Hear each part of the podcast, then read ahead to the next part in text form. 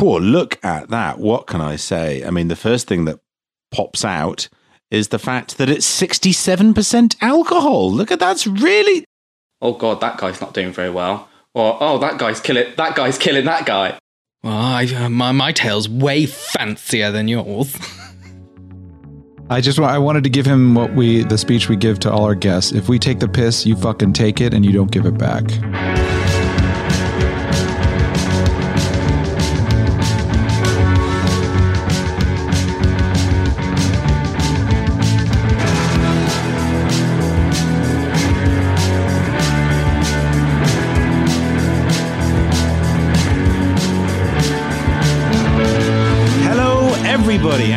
Welcome to another episode of the Neutral Cider Hotel podcast. I am your host, Gabe Cook. Coming up on the show today, we'll be chatting and tasting with the infamous Cider George. Does he have a surname? I don't know. We'll find out.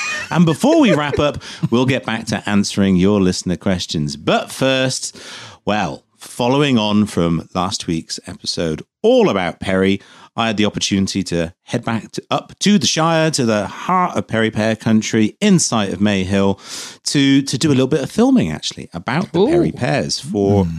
for CAMRA for their learning and discover pages on their website coming soon. There will be me wearing what am I wearing? Was I wearing? I was wearing my yellow check plaid shirt actually. Um, I, I will say, just as a tiny, I guess, a horse of knowledge, because we've addressed it before. Donkey of shame. I don't Yeah, the,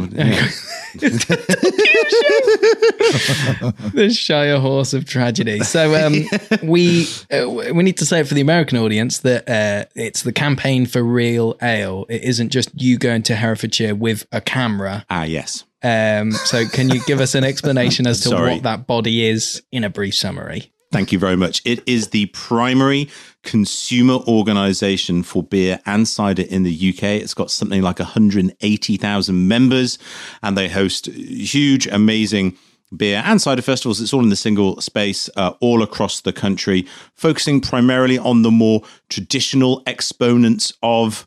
Uh, beer and cider and perry for beer. That means cask ale which is you know the the warm flat not fizzy beer as uh, Oh, uh, no. that, Oh, that's right. No no no no no. Wait. Hang Okay. on.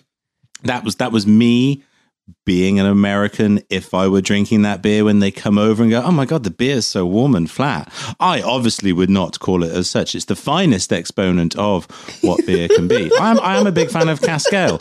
And now we've managed to uh, switch the uh, degree of alienation from the whole of Scotland to the entire beer drinking community.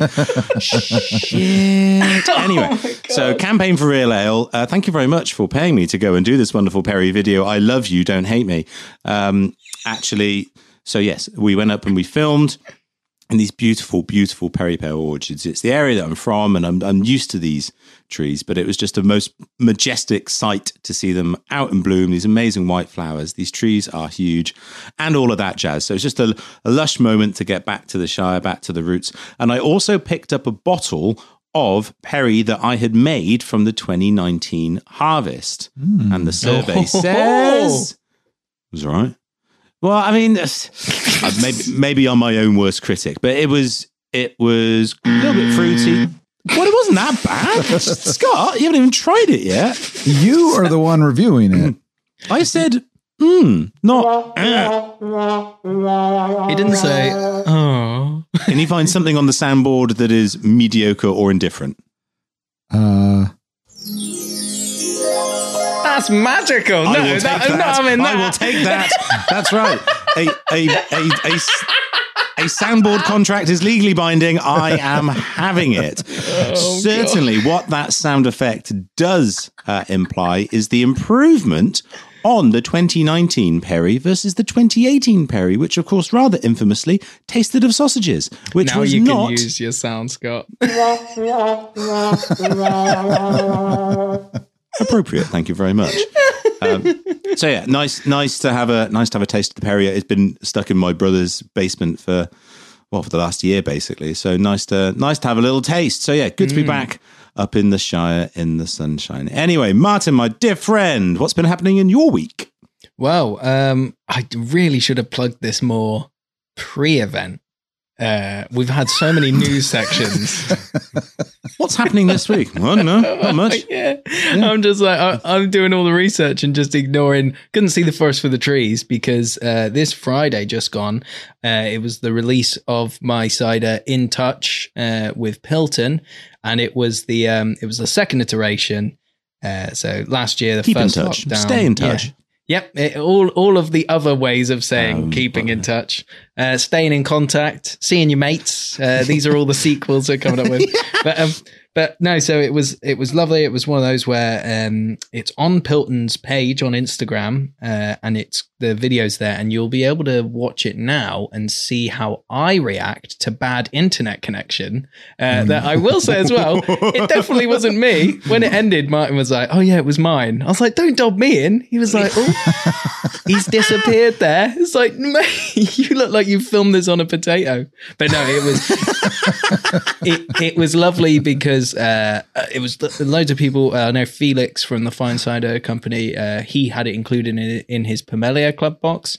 So loads of people buying it from shops uh, and loads of people getting it in their subscription.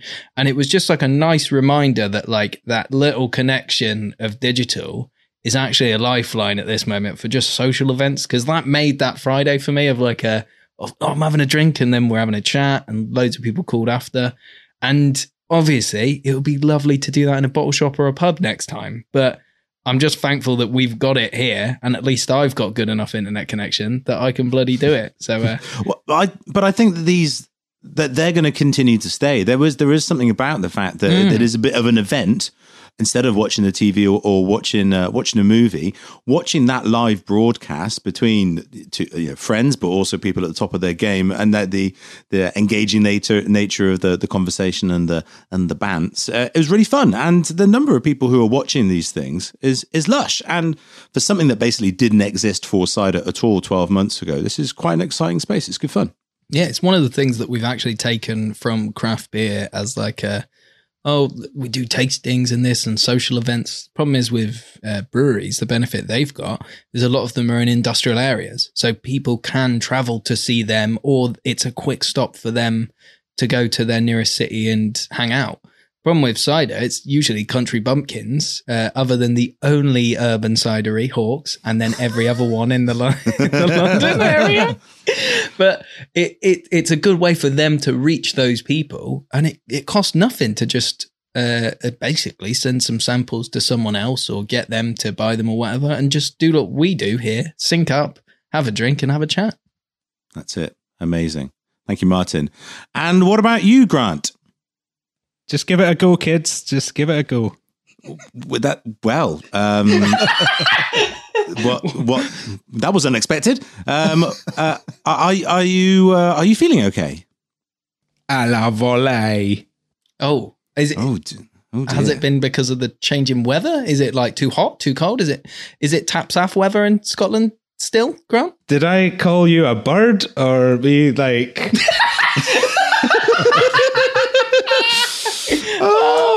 Oh dear! Uh, I don't, I don't, um, I don't like uh, hearing Grant like this. He's, um, it's like he's undergone a personality transplant. This is, this is not, this is not the man we we know and love. It's Um, not our shame. enthusiastic Scottish representative, is it? Is it? No. What's going on?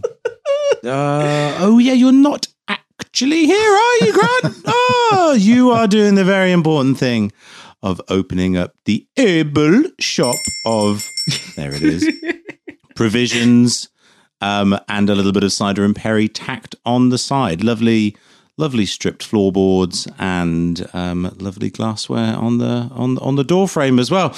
Um, so big, big love to Grant. He's uh, and to Jay, of course. This is well, I suppose it's like having a, a second child. Is opening up your own shop, your own business. It's pretty. It's pretty intense, pretty full on, and hopefully the good people of Anstruther know how lucky they are to have one of you know what's going to be the finest provider of scampi fries anywhere in these British Isles. For the US listeners, scampi fries are a corn-based fish flavored MSG soaked treat that turned me into man that I am today. They take full responsibility, do they? Not cider and Perry or Dimmock. Scampi fries. That's, Bloody right. that's well, yeah. If basically, I, I'm glad. I, I'm glad Grant uh, is. I was going to say, I'm glad Grant isn't here, but what I mean is, I'm glad that he hasn't half-assed both. He's gone. I can't do this because I'm pouring everything into this shop. So, guys, if you're in Scotland, go seek it out. And what the UK when it all opens up as well. We're going to go up there and we're going to have a pilgrimage because Yeah. we want the finest crisps. We want the finest ciders. we want the finest perries. And we want it in the finest company. So hats off to Jay and Grant on setting up what's going to be the best shop in the UK. And what's that called again? And that shop, Scott, is called Able. Thank you. Good luck, Team Able. All right, that's going to do it for our opening rambles. There's not much happening on CNN. That's the Cider News Network. Oh, here we Come on. not much happening on CNN this week. So coming up next, it's our chat and tasting with Cider George.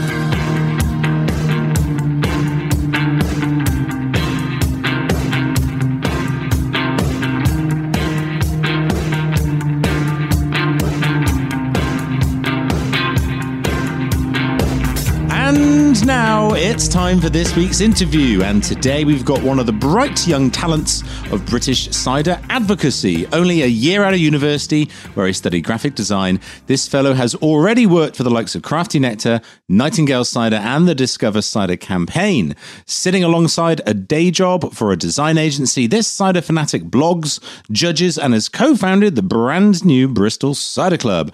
Joining us at the Neutral Cider Hotel and sporting a slightly worrying s- moustache, it's Cider George.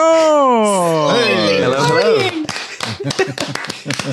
You can't insult the guest straight away. Go on. Well, you know. I can, It is uh, and looking apparently I just di- apparently I just did. And what can I say, mate? This industry, there's only room for one moustache, so you know. Let's. I let's- might go for like a sort- goatee or something then. There we go. There we go. I, I, I'm happy with that. You get the Fred Durst. You just get like the oh, little get a soul goatee and hat patch. backwards. Oh. A cease and desist very soon. yeah, yeah. George, thank you so much for joining us. Um, what a what a pleasure to have somebody as lovely and bright and vibrant as you on the show. Thank you for having me. It's been a long time coming. That's it. Wow. Okay. Finally, some respect around here. Long time coming. He's been in the industry for seven minutes and he's expecting a shout. God. Blimey. Um, well, better late than never. What can I say, George? Um, I'm happy. I'm happy to jump in. Yeah. Well, speaking of jumping in, has cider been in your life for long then? I'm assuming so. Um, I think as soon as, well, I would say 18 legally, but as soon as I was able to drink, it was. what, liquid? of any kind. Hang on. As the, soon as you're able to drink, no, go on, carry on. as soon as you came out, cider. Ba- I was baptized in a in a big barrel, um, Oh, yes. vintage. Well, a- as it happens in the uh, in the 14th century, babies were indeed baptized with cider because in the UK because the quality of the water was so poor. Not the quality of the cider was so good. The quality of the water. It's all relative. now. Well, I think let's put water under a bridge and shall we crack the first thing before we just go in circles on like I've just asked him where where he's from really and it's gone like well actually babies were baptized. so let's let's hear about where you're from, where you grew up and we'll crack open our first bottle and then talk about that George. So um, yeah, I jumped the gun and I've already cracked it. But yeah, while you do that, um, um, yeah. So I was born in Crewkerne, in a little town in Somerset, um, and then I sort of moved to Yeovil when I was a bit older, which is also in Somerset. Um, and then so when I started, There's a started, recurring theme here. there is yeah, I, I, I'm born and bred on the mean streets of Somerset. Um, streets streets. Oh go on. Um, so yeah, sort of went out with friends, drinking cider, and didn't even have eyes for beer until I was like got to uni. Really, I was I was Oh, really? I was that guy in the friend group. Like, oh, do you want a beer? I was like, no, no, I do not. so um, Yeah, it was quite a quite a shock when I come when I went to uni and sort of everyone was drinking beer and I was like, what do I drink in this pub that only sells Strongbow? What do I do? But um, anyway, yeah. So raised on sort of Thatchers, which is pretty pretty standard. And then I had, I had a Cheddar Valley from them once, and it's like orange Oh yeah, orange goodness, and it's like I The- the- actually actually don't mind it. Yeah, sort of glowing radioactive orange. Whoa. yeah, it does scare people off a little bit. Yeah, yeah. But um, yeah, that sort of got me in. That that sort of made me realize there is more than just fizzy cold cider, and you can get flat cider, you can get different stuff, and that sort of led me down this path, good, bad, whatever you want to call it. It's led me down this path, and um, here we are. the path is going to lead back to Somerset because the first Indeed. thing we're drinking tonight is uh, the Newt Dry Somerset Cider 2018. So, guys, we've poured our little tasters. Let's see how it tastes. So this is pretty. This is pretty intense and interesting. Actually, I'm not sure whether because it's had a bit of time to age and develop, but eh, I'm getting some like geranium and some really quite bitter characters going on. It's quite. It's quite kind of heavy and intense. Uh, I like the fact that it's basically zero or minimal of sugar and there's a bit of fruitiness coming through, but it's it's Mm. yeah, you know, you, you you know that you're drinking something of substance and intensity, and that's that's really quite pleasing. This must be a really good um, with certain types of food. I would suggest. Cider goes with food. You've got to, you've got to at least give one food. You can't. Yes, this this Lunch. cider It can be drank lunch. as soon as you've started drinking. That's what Yeah. we've found. Uh, well, when you said like quite he- heavy and big there, uh, I was I was sipping it as you were saying that, and I was kind of hoping that it wasn't this like overpowering thing, but it's just got loads of body, and it's carrying everything. It just tastes like. In my head, I was like, "That's smooth," but then the finish is like, it just keeps going. It keeps Mm. giving. Uh, George, what are you saying, mate? it's never ending, like you said. It's um, It's like That's a German not the opera. review I gave. Never ending. yeah. In, But what- I was really thirsty going into this, going into this, and now I feel like I'm more thirsty after drinking this because my mouth is just so dry after. Uh, the, the other primary thing to note about this cider, as well as the contents on the inside of the bottle, is what is sat on the outside of the bottle. Because George, this is your this is your area of expertise. This is your job. This is your profession, and this is your passion is around design and presentation. Well, tell us a little bit about what you think of of of what the Newt have done here. Um, it's curious they've actually gone for a 330 bottle. That's the one that jumps out to me straight away. Yep. Um, I'm not. I'm not too sure why they've done that. To be honest, I know they've got quite a few different varieties, and it might be good just to try a little bit of each of what they've got, which is fair. But I think they would benefit much more from because they, they go for that fine cider. They then they call them then they cider with a Y. What is the difference? Well, Oh. Here we go. You're, you're, you're very. we're all very, very lucky that uh, Grant isn't uh, able to be with us this week because he would certainly have some opinions on the matter. Uh, I, I did have a conversation with the lovely team at the Newt. Um, near Castle Cary in Somerset, about about cider with a Y for my book called Modern British Cider, coming soon later this year. There we go. And it, it was an expression of you look back in the history books, and this cider with a Y was utilized and sometimes was pertaining to the finer end of ciders that were being produced. And that's very much what they are endeavoring to produce down there at the Newt. For anybody who's listening who doesn't know, the Newt is a very, very lovely and new experience. There's a, a super swanky five star hotel and a visitor experience. You can walk around the gardens, and there's a wonderful restaurant and there is this cider making facility and experience and they're really trying to make uh, absolutely f- fabulous and controlled ciders How much have they paid for that advert?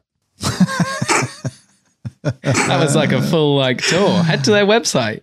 But um, we we were talking then as well. You said about it being interesting that they've gone for three thirty. Is is that because uh, fine cider is now synonymous with the seven fifty? And do you think that they're actually just trying to get people that are going to get single servings? Because that small market is a very small market. Yeah, I think like their cider, I think would fit best in a bigger bottle alongside a natural wine. with these big flavors. And then you think like these little bottles, you've you've got thing people like Crafty Nectar and um, I think a couple others. They they do smaller bottles and they're just like quite fun. You take them to the park rather than, and then but this just seems too big and too grand to be in a little bottle, and I'm just not. I'm just a bit confused by it. But um, Well, to to be fair, th- uh, a large proportion of their volume does go into 750 Yeah. mil. And if we're being perfectly honest, when I visited at the weekend, I was too tight to buy three bottles of the uh, 750 mil. Wait, you sharing. paid, and they get you gave them an advert, and you put, uh, guys, if you're listening, we got these from a random cider maker that we're not going to name now. Uh, so he gave, I was I Oh was I was too tight to buy uh, the full price. So they do 750 mil, and they do those. Um, but but there is a significant portion of of the ciders that they do in the 330 mil bottle. For our US listeners, that's just about 12 ounces. Um, but it's not in the sort of yeah, as as you were saying, George, it's not about being sort of like fun and frivolous and easygoing and just put in the backpack and take away or go for the park. This is like a really serious, intense cider, but in in a, in a in a sort of pack format that doesn't necessarily kind of work for it so well. well, let's let's bring it back to the actual design. Uh, so first thing, I've just put it next to a bottle of uh, In Touch, um, and seen that the label height is only like a mil or so uh, smaller than that. So it's a bigger canvas space than it sounds when we say 330 ml bottle. But George, what, why, why would someone go for such negative space and just the logo in a market when it's kind of uh, either old, f- like farmyard drawings and then new illustrations and kind of crazy madness as much as you can throw at it? I think it's kind of like a happy middle ground, isn't it? It's like a um, you've got your, your your craft beers, which is absolutely wacky, and you've got your sort of um, sort of paper bag looking scrumpy ciders with like three X's written out like some moonshine, and if you've got this in the middle, it's just like it's, Your summary of the market is so beautiful. Completely wacky. Paper bag. This is in the middle here, boys. Oh, Um, so this is like a nice little classy middle ground, I'd say. I, I think it's Virgin on personally. It is Virgin on the border of being a little bit boring. mm. Um, if if you I suppose it's a fine line between boring and elegant. Is that Yeah. what? yeah, I don't know. Maybe maybe it's all this is all depending upon the, you know the type of consumer that they are endeavoring to reach, which maybe is not uh, uh, you know those who are um, coming from the world of craft beer. Yeah, if if they're if you're going down to Somerset and you go to this lovely uh, place for a little holiday weekend, and if you're expecting it to kind of be like a tractor or a, a Chevy pulling uh, like a cart and all this, and then you see this, it might scream elegance. But obviously, Mhm. we're trying it in contrast now, and we we're in the market and we we're looking at it from that angle. So uh, props both ways. But another thing that I've seen online that you're about, George, is information on the bottle. Yes. Um, so can you tell us why you are so, and does this meet your criteria? um, I think sort of the whole point of these new ciders and sort of trying to get people into cider is it's no good if they drink it and but if they like it and it's like why do I like this or like um, that's that's going to be a good thing to know. But like so if if, if you come to a cider and, and it's like you have no idea what this is, it just says dry Somerset cider on the front of it With a Y. with a Y. I don't have a clue what that is. I don't know. I don't know what that is. It just says dry. I don't know what is coming. I don't know what's going to come through on that. Whereas, like, um, sort of in my um, dissertation, which I think we'll maybe talk about a bit more later. Let's talk about it right now. Let's go. Let's talk about it right now. Um, one of the main points is that once you've got people into the craft cider industry, you just have to educate them, like go ham, basically. And um, sort of pulped in Somerset, they are very good at this. Um, had one of their ciders earlier, actually. And um, What, on- what were you doing earlier? I'm not giving you a shameless plug. Ah, yes. Mate. You can't you can't insult his mustache and then go, oh, plug plug my courses. love, me. We, we haven't even got a sound yet for them, unless they're a magical course. Uh, So, Gabe, can you tell us what what he was what he was spellbound by earlier? Cider George was participating in the Cider Foundation course, as brought to you by the Beer and Cider, Cider Academy, uh, facilitated by uh, Gabe Cook, ciderologist, author of Ciderology and Modern British Cider. Yeah. Where, where are the books? It was too fast. Yeah. There we go. Also, all those magic puns, and he didn't use the magic sound. I was like, it was so oh, I know, fast. I- I, was like, different boards. I got to move buttons oh, around. oh, sorry. oh, but Sorry, I bad. So so yeah, you were you were you were telling us about your dissertation before we derailed you. Um, so basically, Pulped in Somerset, they have a small like Venn diagram on the site. Is it a Venn diagram? They have a small diagram, Spi- spider, spider diagram. spider diagram on the side of their bottle, and then they've got six uh, titles. I think it's florality, tannins. Um, what are the rest? I haven't got the bottle to hand. I think Gabe might actually know because did, Gabe, did you Did you write them? Uh, well, I, did you help here? Is, am I correct in bit. this? I did help a little bit. They already had the concept, so I didn't. I certainly didn't in, in, in, invent them. And the idea of the spider diagram for flavor profiles is something that's been around for a while. But what? but the idea for them to put it actually on the label for cider is pretty in the UK is pretty revolutionary. So I just gave them my tuppence worth as to which as to which labels uh, titles to put on there, and it is intensity, fruitiness, acidity, sweetness, florality, and tannin. And that's just genius, isn't it? I think. Mm. So as a consumer, you know exactly what you are getting in that bottle. There's no what is a cider with a Y dry. That could mean a various number of things. It's absolutely bang on, and there's no messing. There's no messing. You know exactly what you're going to get. And as a consumer that doesn't have a clue, that's just come from beer, that's just come from wine. That's what you want to know. If you like an intense beer, if you like an intense wine or a floral wine, crack on. You're going to like this this cider that's got a big, yeah, Big structural finish. Well, you you've said it there a few times where you're like you're coming from beer, uh, you're new to this. Uh, is is that an important thing in cider that it is approachable for everyone to you, and also is that how you approach design, no matter what the client is? Like it has to be approachable. Yeah, I think it's got to be as inclusive as possible. Um, there's no sort of, I think, sort of making something very exclusive and very niche and very um, sort of, I can't really think of the word, but just like very sort of in its own little bubble. I think well, it depends what you're making, really, but generally, In Touch Two is out now, so uh, go buy that, guys. Read my poem, scribbled in my handwriting. No, go on, George. Tell them how important it is to not not blow your own horn here. Please, everyone. That's what we're saying. No, no, no. I'm, I'm, I'm being, I'm being a knobhead here, but I think for the wider audience, it is very important to be inclusive and um, educate at the first point of contact, which is the label. What's this? This is the thing: is the the the the first taste is is with the eye. So many consumers are, you know, e- either they haven't tried these brands before, or maybe even kind of new to cider, and they will be judging and assessing. Um, you know which drinks to purchase on the basic basis of this branding. Uh, Are there?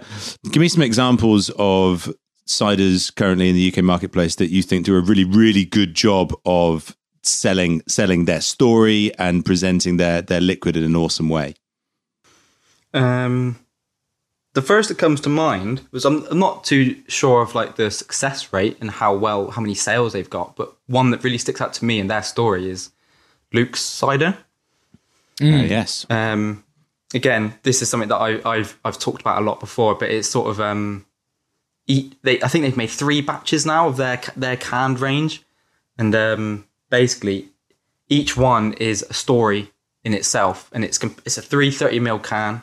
It's just completely wrapped, and you could just sort of look around it, and it's it's just carnage. Something is going on.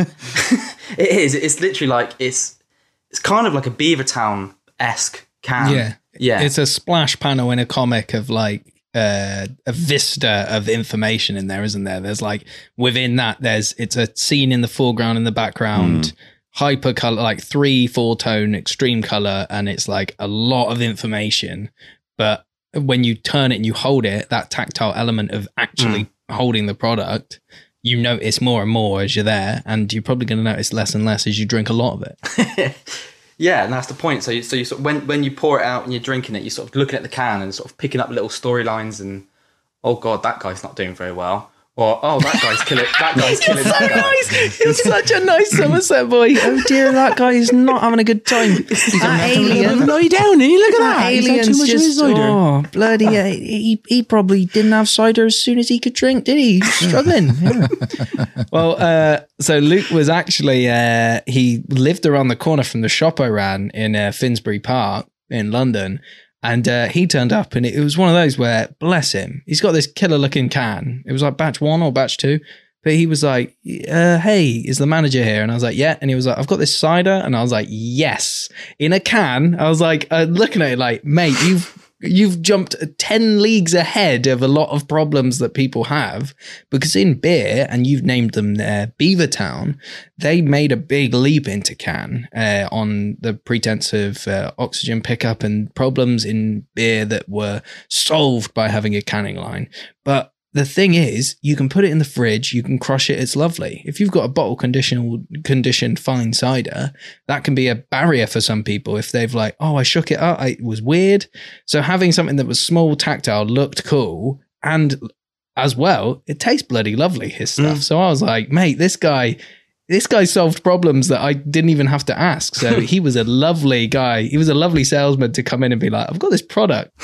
George, how do you so following on from that? How important do you think cans, whether they be you know three thirty mil, sort of twelve ounce, or you know as is the the more common sort of trend within craft beer, the four forty mil near a sort of sixteen ounce. You know, uh, how, how important are they going to be to the advancement of, if you want to call it, craft cider in the UK?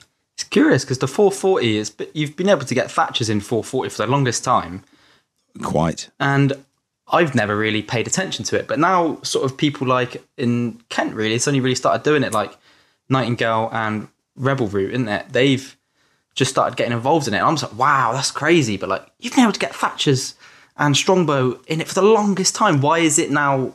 Why is it new now? But it's. Hopefully, it works out. Is is smaller synonymous with quality though, so that people like you can get Guinness in a 440, um, and it's actually part due to shrinkflation in that it's easier for them as a mass producer to go, oh, our can is still 150 and it's uh, 440 instead of 500 mil. Um, but when a small producer goes from their bottles that are bottle conditioned into this like clean, uh, safe, stable product that I don't have to keep upright in the fridge, that's actually a game changer if it's going to be like a crazy flavor experience. Yeah, exactly that. Yeah, that wasn't a question. I'm just so, uh, but You're no, just spending too much time with me, my friend. it's a funny thing though because like in in uh, we again bringing it up beavertown it was like a big push and people were like no cans aren't like that. And now most craft beer is in cans and cloudwater one that went to the us sort of a half and 440 as an american kind of size was a good thing to bring back. But it's not necessarily that that pack format is amazing. It's that if there's ingenuity and it's easily accessible the marriage of those is what's interesting definitely. So, George, if if those are the examples of sort of great brands, Oh uh, yes, great design work. yes. D- depending on how much you're willing to commit uh, career suicide, tell us a little bit about. You don't have to name the brands, but you know those times and examples when you've looked at something or seen something and thought, "What the effin' jeffin' are they up to?"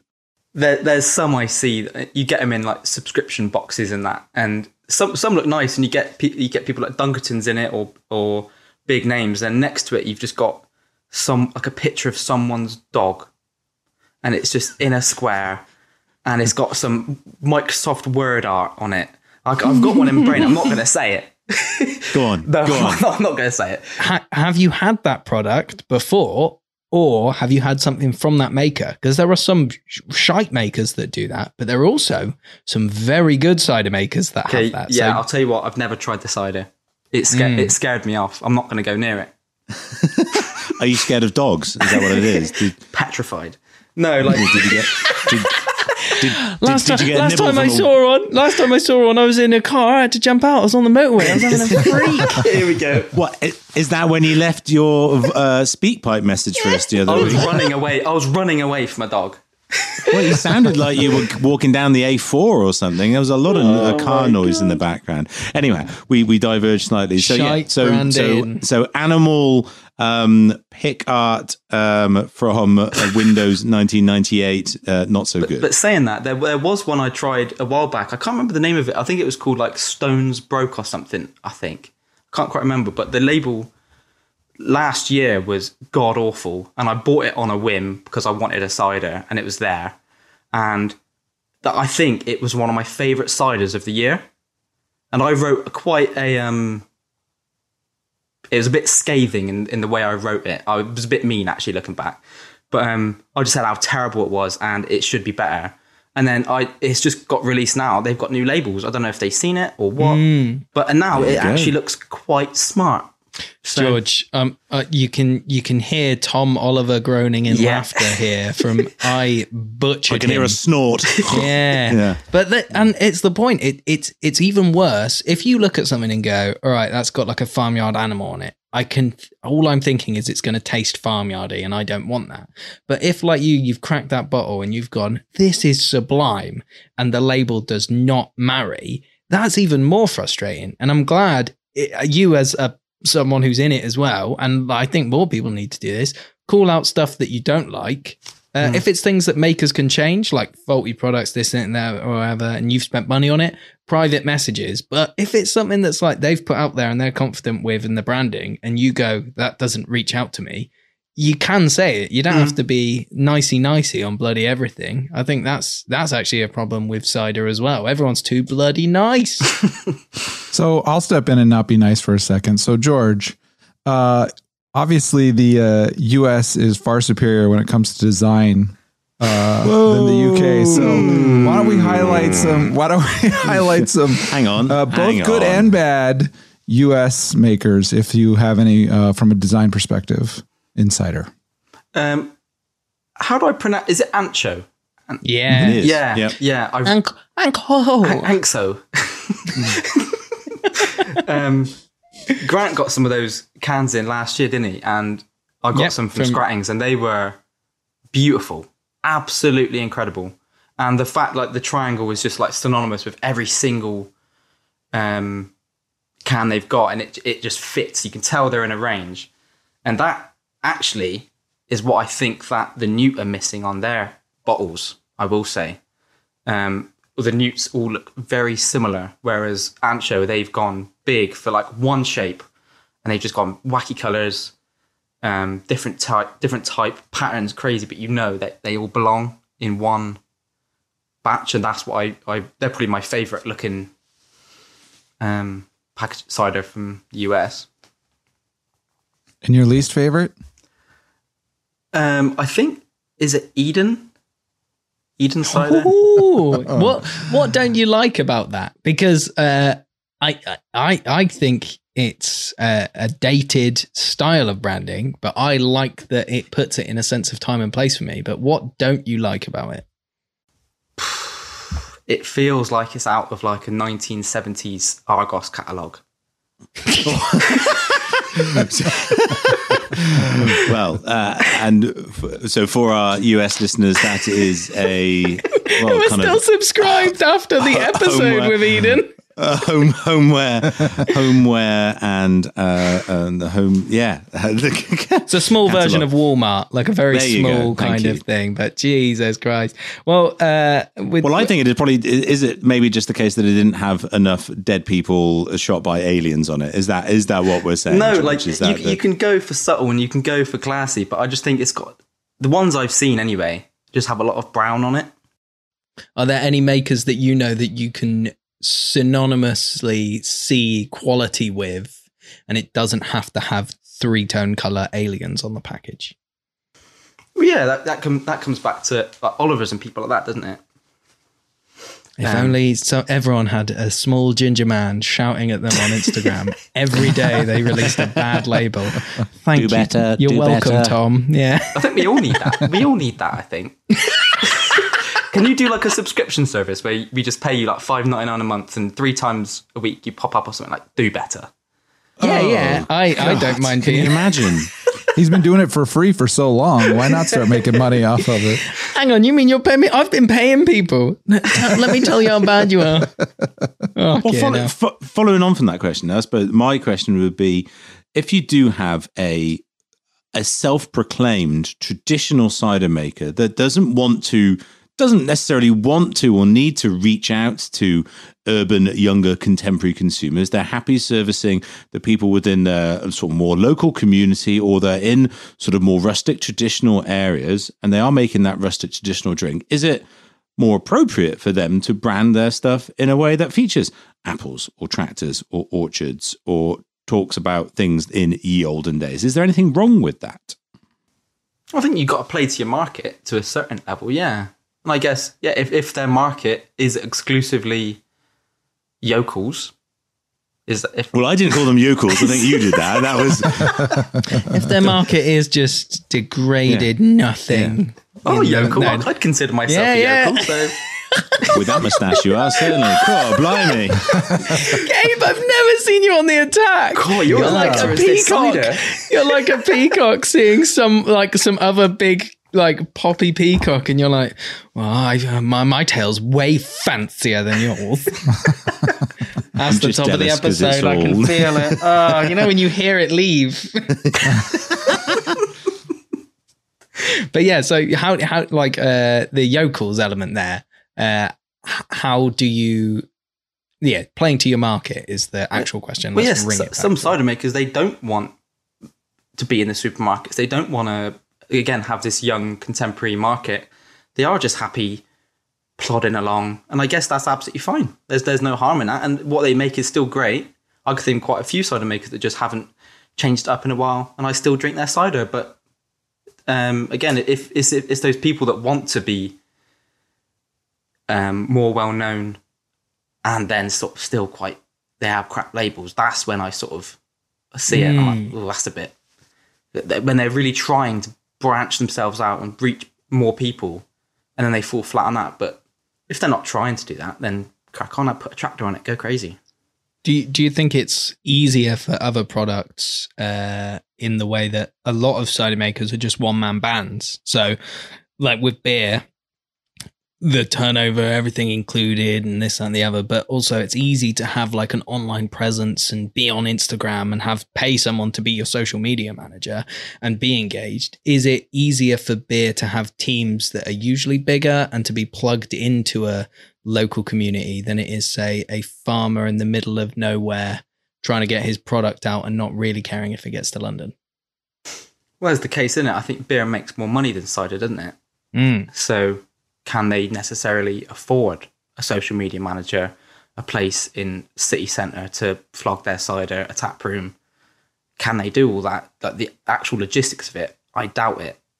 To Yeah, be, yeah. To be honest, um, like there's one cider tap room in Bristol, if I'm right, and Uh, soon to be two. Soon to be Uh, two. but yes, definitely one guaranteed. and then Do, do, do, do, do, do, do. I don't know why I said. It's not mine. I'm not opening one. I realise that sounded Yeah, like. like, that- is, are you, is this some fantastic new news? What's, what's no, going on? no, Oh, in okay. touch will be on tap. Um, no, no, no, no. I'm taking That's that the back. name of the bar. In touch. Oh my god, it sounds amazing. Oh God, no. Well, actually, George, you've you've got some big news, haven't you? Coming uh, coming this week. It says on your Instagram currently, uh, and by the time this is broadcast, that something new is coming. What what what's what's fun? What's vibrant? What are you changing up? Um, so at the moment, all I do really is reviews, and um, now I've sort of moved to Bristol, and I love the city. I want to sort of shout about that a little bit more. So I'm going to be going to places, events, bars, pubs, tap room. Um, Tap room singular. Tap room. um, and shouting about it and telling people where they can get great cider in Bristol and just do do more of like now I can go outside. And we we all can go outside.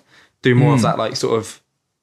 I want people to be able to go down my feed and sort of use it as almost like a tourist guide.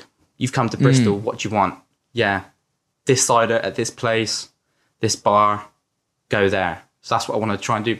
Really root myself into um, Bristol. Well, you said yes, we can. Uh, let's bring it back to cans. Uh, I've got two in front of me. One thanks to you, and I've given you one. So we've got here Nightingale's cans, which we didn't have branded. We actually had just silver tinnies. But That's also, right. speaking of silver tinnies, I've got an Oliver's Perry here still. Uh, And I wanted to talk about the difference in branding with you. Nearly dropped mine. I want over the fucking I'm gonna have to get that clip of video. My face. Oh, that's in touch, touching cloth. Now I tell you that. So, Nightingale cider, uh, part of the cider, yes, campaign, and then Oliver's. Uh, I've got the Perry here. I think you guys have the cider or Perry. I don't know which one. You've got the cider. I have the I've got the Perry, off the dirt. just not in my hands. So what what's what's the difference between these for you? Because they're both minimal text based labels. Um, one of them's gone landscape and one of them's gone portrait. Well, one of them's gone up the can, one of them's gone along the can, and I think one definitely works better. Um, cider has gone sort of from. from cider.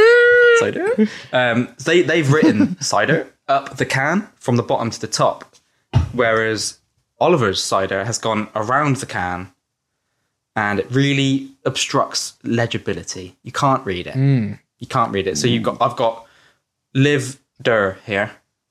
Yeah, I've I've got liver.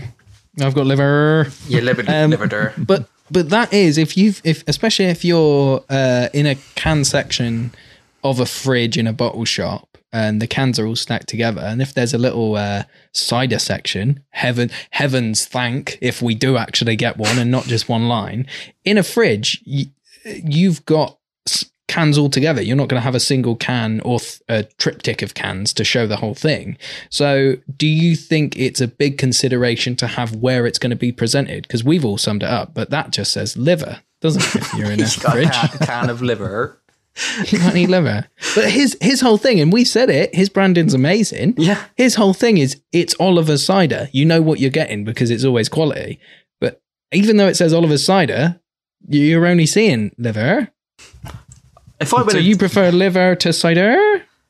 no, I, I, I no, I, I'm saying I prefer that cider to to the, the what Oliver's have done because you can't mm. like you've got to really picture where you're going to see that, and I think Oliver's at the moment they're in bottle shops and places like that, and they their bottles work, but this in a fridge, you've got to imagine it. It's going to be next to loads. You're you're not going to read it. I got Ollie hmm. Ollie Sid here. What even is that? But but but does but to an extent does that not the fact that you can't quite see everything is it a tactic to get the consumer to reach in and to twizzle the can? It's like, what is that actually saying? What is going on there? Then they look at it, they got it in the hand, they pick it up. Oh, before they know it, they bought it and they're drinking it. Mm, possibly because if they see, You're all going. You're all going no, either by shaking your heads or being polite in George's case. And you go "M- maybe. But, possibly. You didn't even address how I I dealt with that. You, well, well, you just gave me the moody stare, so that I was like, oh shit. It's like you give me the death rays. Like, okay. but yeah, George, George, tell us more about why why people might pick these decisions when d- going into a new package format for a cider. I'm not too sure why they've gone for this on Oliver's cider. I'm not too sure because like, like what Gabe said, if they do see it and they do twizzle it and they oh oh once I've twizzled it enough, oh it is an Oliver's, maybe I'll get it. Whereas if they see this Nightingale, it's like they've got three colours, haven't they? Red, blue, and orange. That's gonna stand out right away in my eyes, and you can see it right away. Nightingale, or if you're the other way, cider. Um, and you know what it is straight away. There's no sort of there's no barrier between that. So if, if you go up to it and you have to twizzle it around, that's friction to you buying that can or even picking it up.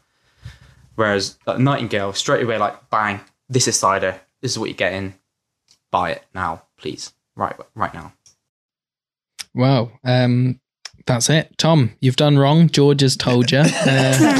Uh, there's new blood on Instagram shouting down the old boys. Oh, But yeah. speaking of the old boys, uh, I tried, I really tried uh, to give us um, some Hecks, but I've mistakenly fucked up and given George some Dunkertons, which, I mean, out of all the problems, it's actually not a very bad problem, like to have these two makers. But these represent, I guess, a more traditional pack format in a nice way. So I've got Hecks brown apple cider here, and it literally has big old bold font and a big old apple on it. Gabe, which one have you got? I've got the port wine of Glastonbury, uh, which similarly uh, has traditionally made Somerset single variety and a big old apple on the front of the label. And uh, George, what have we got here? Um, I've got a bottle of Dunkertons. I'm not too sure how old it is. It, it it's old enough so that there has been a rebrand in the interim period since There has that been a bottle. Since 2006. yes, Yeah, I don't even want to open this. This is a bit, it's a bit old aged. But, um, But I like I like that label. That label looks. Re- if I saw that now, I'd be like, they've gone for a strong typography. yeah, Uh, and a lot of negative space. Like that to me is like uh, what I would want from the new, if that makes sense. Hmm. yeah. For those that can't see it, it's basically brown um, because it's called browns. that's that's that's that's the classic And of the of, of of the of the football match. Uh, and for those of you watching in black and white, uh, Manchester United are in the red. Like, hang on, That's- But that was just, uh, that's amazing. it's called Browns. It's brown. That's all you need to know, really. It's brown is brown is also a famously beautiful color that just like that, never like a frown with like golden we've got we've got orange, pinks, all this, and it's like Brown. dull paper brown. like It does. Oh, the way you sold that, down, I saw that as this nice like modern take on tradition, and you've just kneecapped it there. It does, it does look like an advert for like a an old supermarket, doesn't it?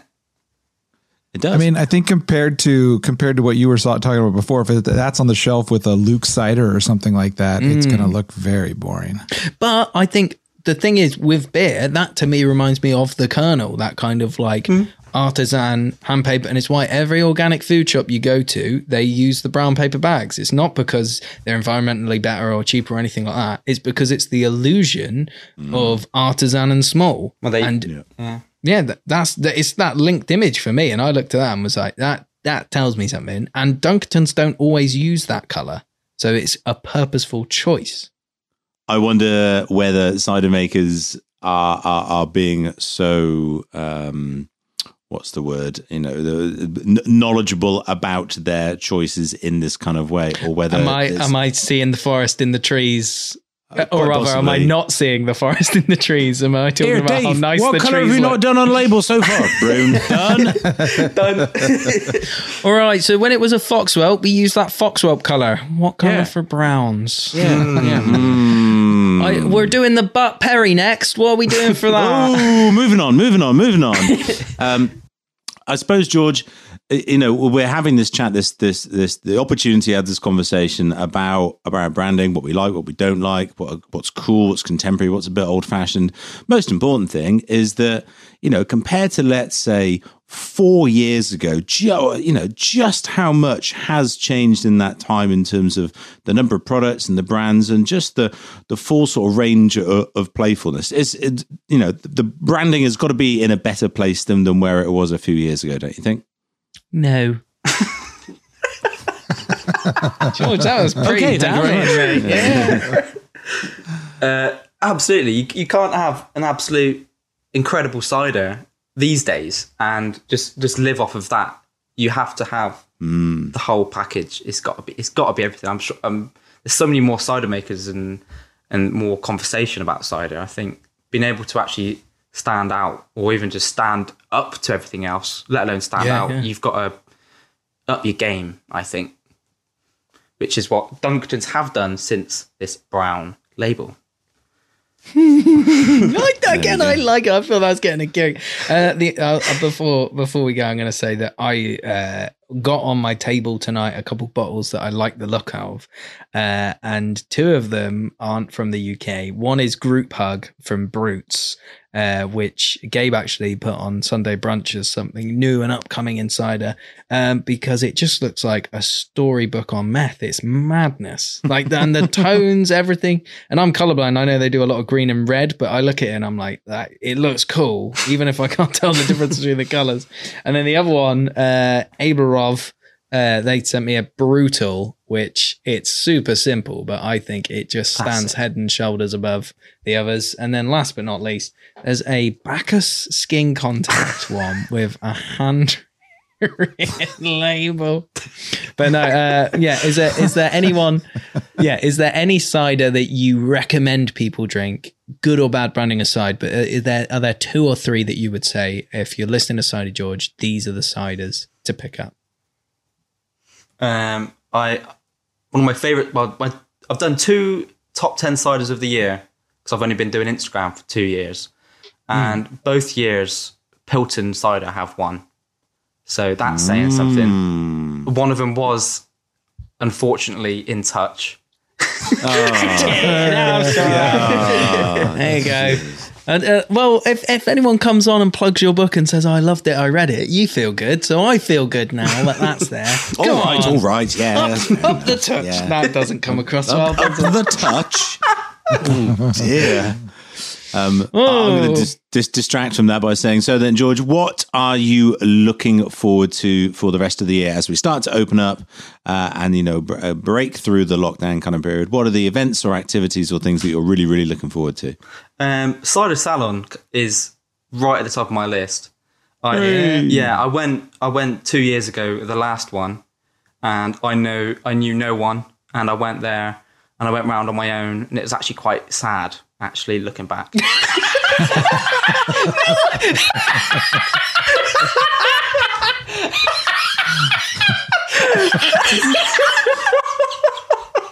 And I'm looking forward to doing it again. That was it. I'm gonna go on my own again. I don't want to. I'm not gonna speak to anyone. Hang on, hang on. I'm I'm going to I'm I'm I'm going to oh interject here and say that's that's not fair. That's not true because you and I had had our first com- Yeah. conversation about three months prior. And when you turned up, you, you, you come over to and say, Hi, I'm Cider George. And so we said hello, and we had a photo. and You don't want to It was- merit. That's what he's saying. Did not say that. Oh, sorry. There we go. No, no, you're right. Then we'll keep moving on. So, well, look, hopefully, you know, that, that that was your first foray into the um, into the warm embrace of the cider community. Martin was generally making that sound on that day, so he won't remember anything from you either.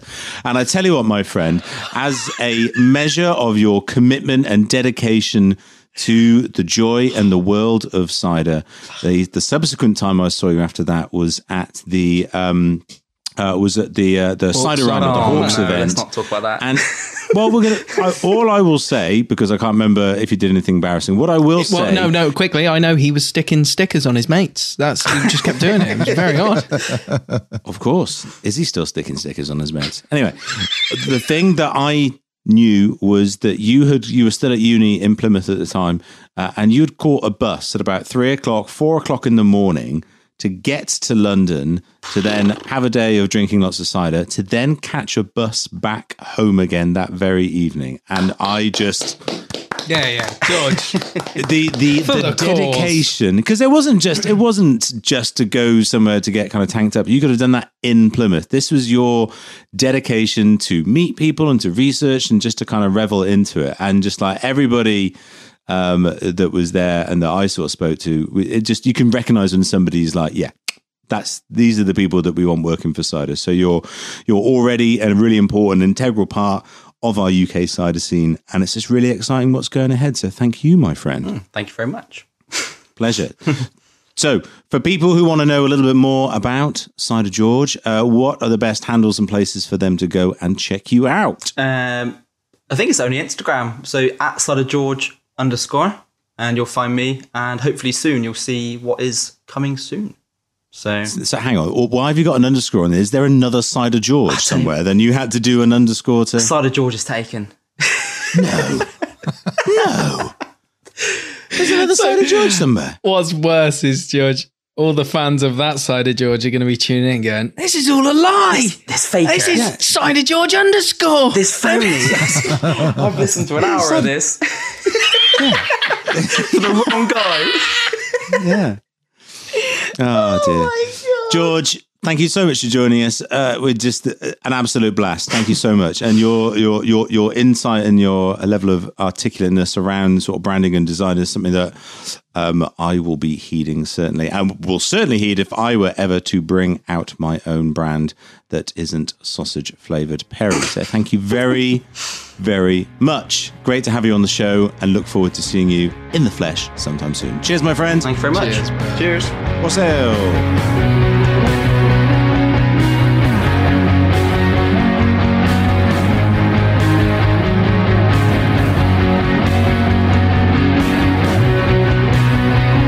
And now it's time for some listener questions. Martin, what are the good patrons of the Neutral Cider Hotel asking us this week? Well, I asked them. It was a double flip around reverse. It was a Nuno card. Oh, take that. Whoa. Here you go. Shabam, boom. Good night. Hello, how are you? But how are you? Oh, okay. What? Hmm. But, no, but but what's my name? Oh, well, shit. It's all gone wrong. It's Mr. George Cider, they call me. Uh, Yeah, we said right. more in that minute than I think we said in some episode. Uh, so I said, tonight we're discussing branding on the show. Uh, what is your favorite branding when it comes to cider? And uh, we've had some good responses. Um, so I will say we've started off here. The underscore ciderverse said funk cider. And I can't remember. I think Albert from Ross on Wye doesn't like funk, or does he like funk? Does he like funk? He, he is not keen on the term funk. Uh, maybe, or maybe the term funk applied to Ross and Wye ciders. He doesn't think they're funky. He thinks that they are fruit driven, and that's the impression of the microflora. Well, the underscore ciderverse may be talking about a cider maker that I don't know, but I know that Albert is a renegade of funk. So, Brum Cider Club, they said Artistraw Cider have the most beautiful labels out there. Um, I know that uh, we spoke about them on the show before, and Grant has actually been in touch, and Pomboy has said Brutes Hiya. is inspired. Revel Cider 2, and then said Floral Tyrannas, Tyrannas, Floral Tyrannas in New York as well. So that's Floral T E R R A N E S. How are you pronouncing that? Terranas. Floral Tyrannas. what, what the what the Yeah, I, was, I, I read it and I was like, I've had a few. I don't know what that is. So I will Google it in a moment. So, Bright Side of Life. I like clean and simple, but with shitloads of colour. Well, that isn't a brand. You've just given me a shopping list. Moving on, Mr. underscore I underscore B Ross on Y. Uh, that's with a Y. Uh, and then my wife, uh, Hannah, hello. She says, Hi, Hannah. why are there always pigs on cider bottles? Would love to know where that originates from. Gabe, any history on shit branding? Well, I don't know about shit branding, but about pigs. Uh, pigs were certainly uh, commonplace within orchards. You know that being the the multi-use landscape. You got the trees, and then you got the livestock underneath. And in fact, the Gloucester Old Spot pig is also known as the orchard pig. And the old legend goes that it gains its dark spots on its pink skin from the apple falling on the tree onto the pig. There you go. Cool. So animal abuse on all levels there, honey. Uh, Absolutely. there you go. And By the way, I think the I think it's I think it's pronounced floral terrains. T E R R A N E S. Well, that's not that's not That's not spelled, how you spell terrain. That's not how you spell No, terrain. but that's how this it is could still be pronounced. well, for anyone listening at home, we're not wrong. Uh, You're never wrong. Never. no, wrong, no, absolutely the artist is always wrong and will pretend he isn't. So finally, it is from the man who is responsible for uh, liver. It's Oliver's underscore cider. He said, leaving a mark. Now, I'm not sure if this is a cryptic thing or if there's a cider called leaving a mark, but it just seems very. Who's Mark? oh, hi, Mark. Uh. I just read it and I was like, you know what? I don't need to research that. Because if you if it isn't all contained in there and I have to work for it, there's a problem. And I think that speaks to a lot of bad branding. So uh, leaving a mark, who knows? Well, uh, after that, we're leaving the branding behind. We're done. So I believe we have a SpeakPipe. Scott, Ooh. who who's who's left us a message? Who who? The lovely Gemma has uh, reached out to us a few weeks ago. We're a little bit behind on our SpeakPipes. And here's her message. Hey Gemma. Hi, Gem. Hi, guys. Um, so, in light of the recent positive news on the um, easing of lockdown restrictions, are there any cider centric events this summer um, that you would recommend us trying to get to? Cheers. Oh, nice to nice to hear Gemma's dulcet tones. They're leaving us a message. There are, well, you know, it's all slightly uh, still to be seen exactly how things will pan out, but we very much hope that there will be some events happening this summer. Certainly from a UK context, the first one I've got in my diary is Brew London. Which is uh, normally it's at the Truman, uh, the old Truman Brewery, but it's taking place at the Printworks in London. It's very cool and contemporary, mostly beers, but there's a load of ciders there too. It's definitely one to check out if you're within London. But I think the event that the majority of people are waiting for is, of course, the Cider Saloon, aka colloquially Cider Salon, uh, in Bristol, taking place on Saturday, the 14th of August, plus a few days of fringe events beforehand. Yeah. Um, well, I think a lot of people responded to the uh, Instagram that I put out. I basically said, as the world opens up and cider events are on the horizon, which ones are you looking forward to? And uh, Jake Casey, 24, so Jake underscore Casey 24 said, Biffy Clyro, uh, not Cider Salon, but obviously hanging along from a certain episode. Uh, Bill Bradshaw, Cider Saloon, and the After Party. Um, And I believe he was filming some Perry things with someone. Uh, He was, he was, he was, he was, he was. Uh, and um, Bill is actually quite um, a big fan of drum and bass, and I believe that he's being asked to uh, procure either being the DJ himself or maybe somebody he knows to um, to ensure that the after party is absolutely rocking and rolling. I'm sure that'll be the case Oh, after everybody has drunk a copious amount of cider, no doubt. Well, uh, Cider Sleuth says Bristol Cider Salon and then big old clap hands. And the Caledonian Cider Factory said Cider Saloon. So we're as ingrained in the humor as we can be. And Eleanor in DC said, Time to research what's on in the DC area. Apple, apple, beer.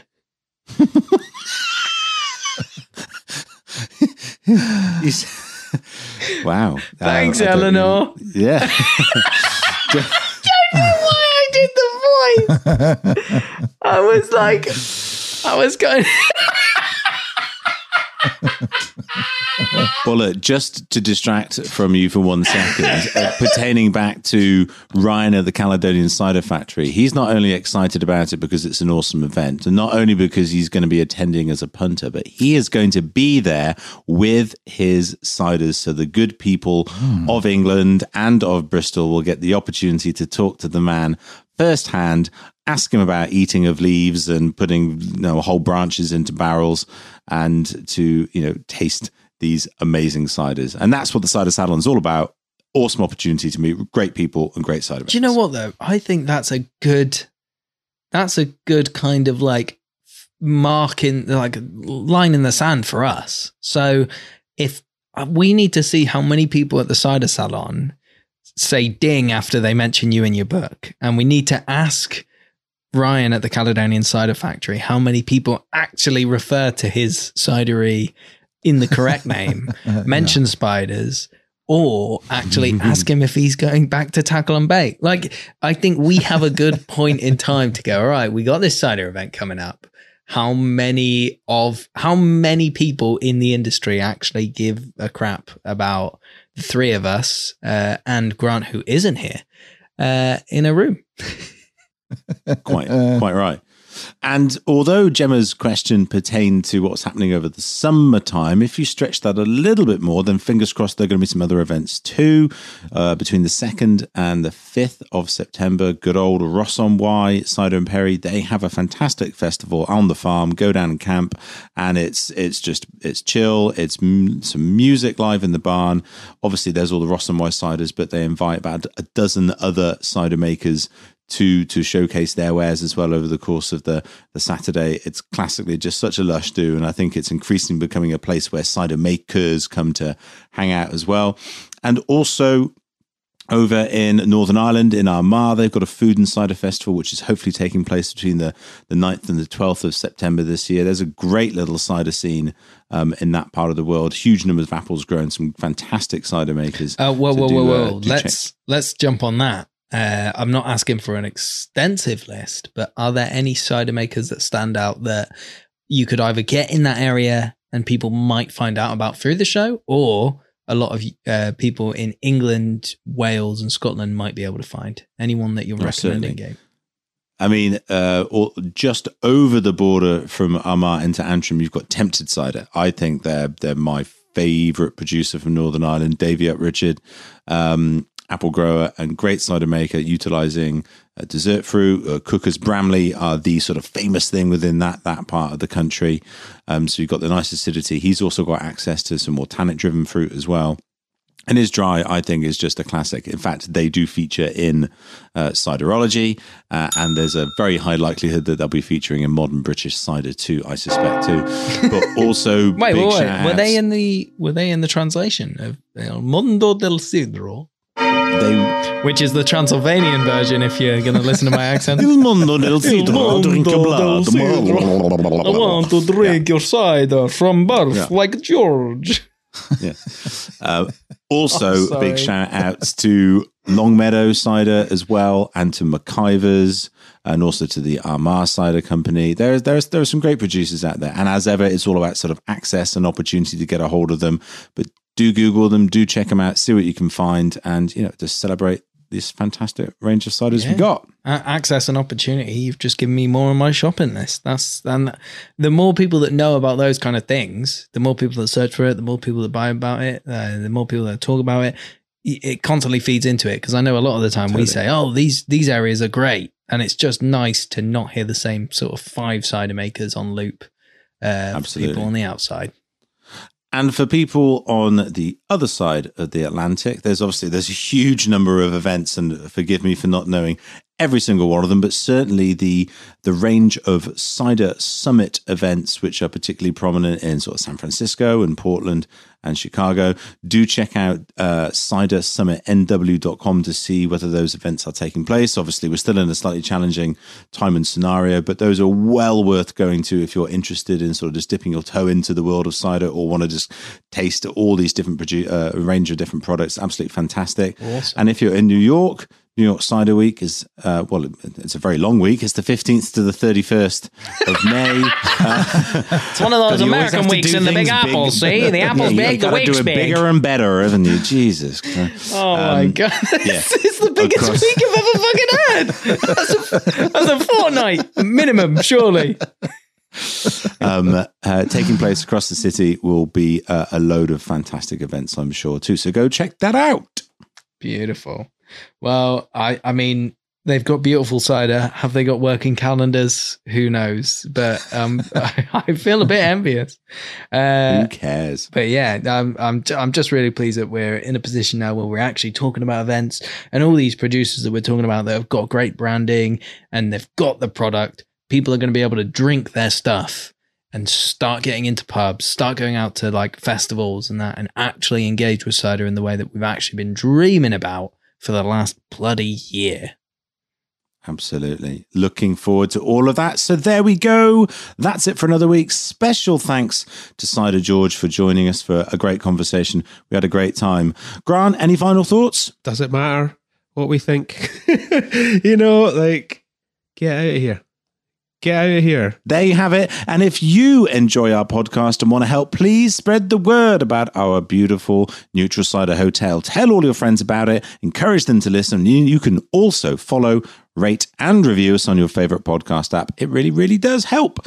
And please find and follow us on social media. We're at Neutral Cider Hotel on Insta and Facebook, and Neutral Cider Pod on Twitter. As always, you can visit us on our website to listen online or share episodes at neutralciderhotel.com. And lastly, but not least, please do reach out and leave us a voicemail. We love to hear your voices. Leave questions or comments at speakpipe.com forward slash neutral cider hotel. Chaps, for another week, thank you so much. Cheers, wassail. We'll see you next time. Cheers. Later.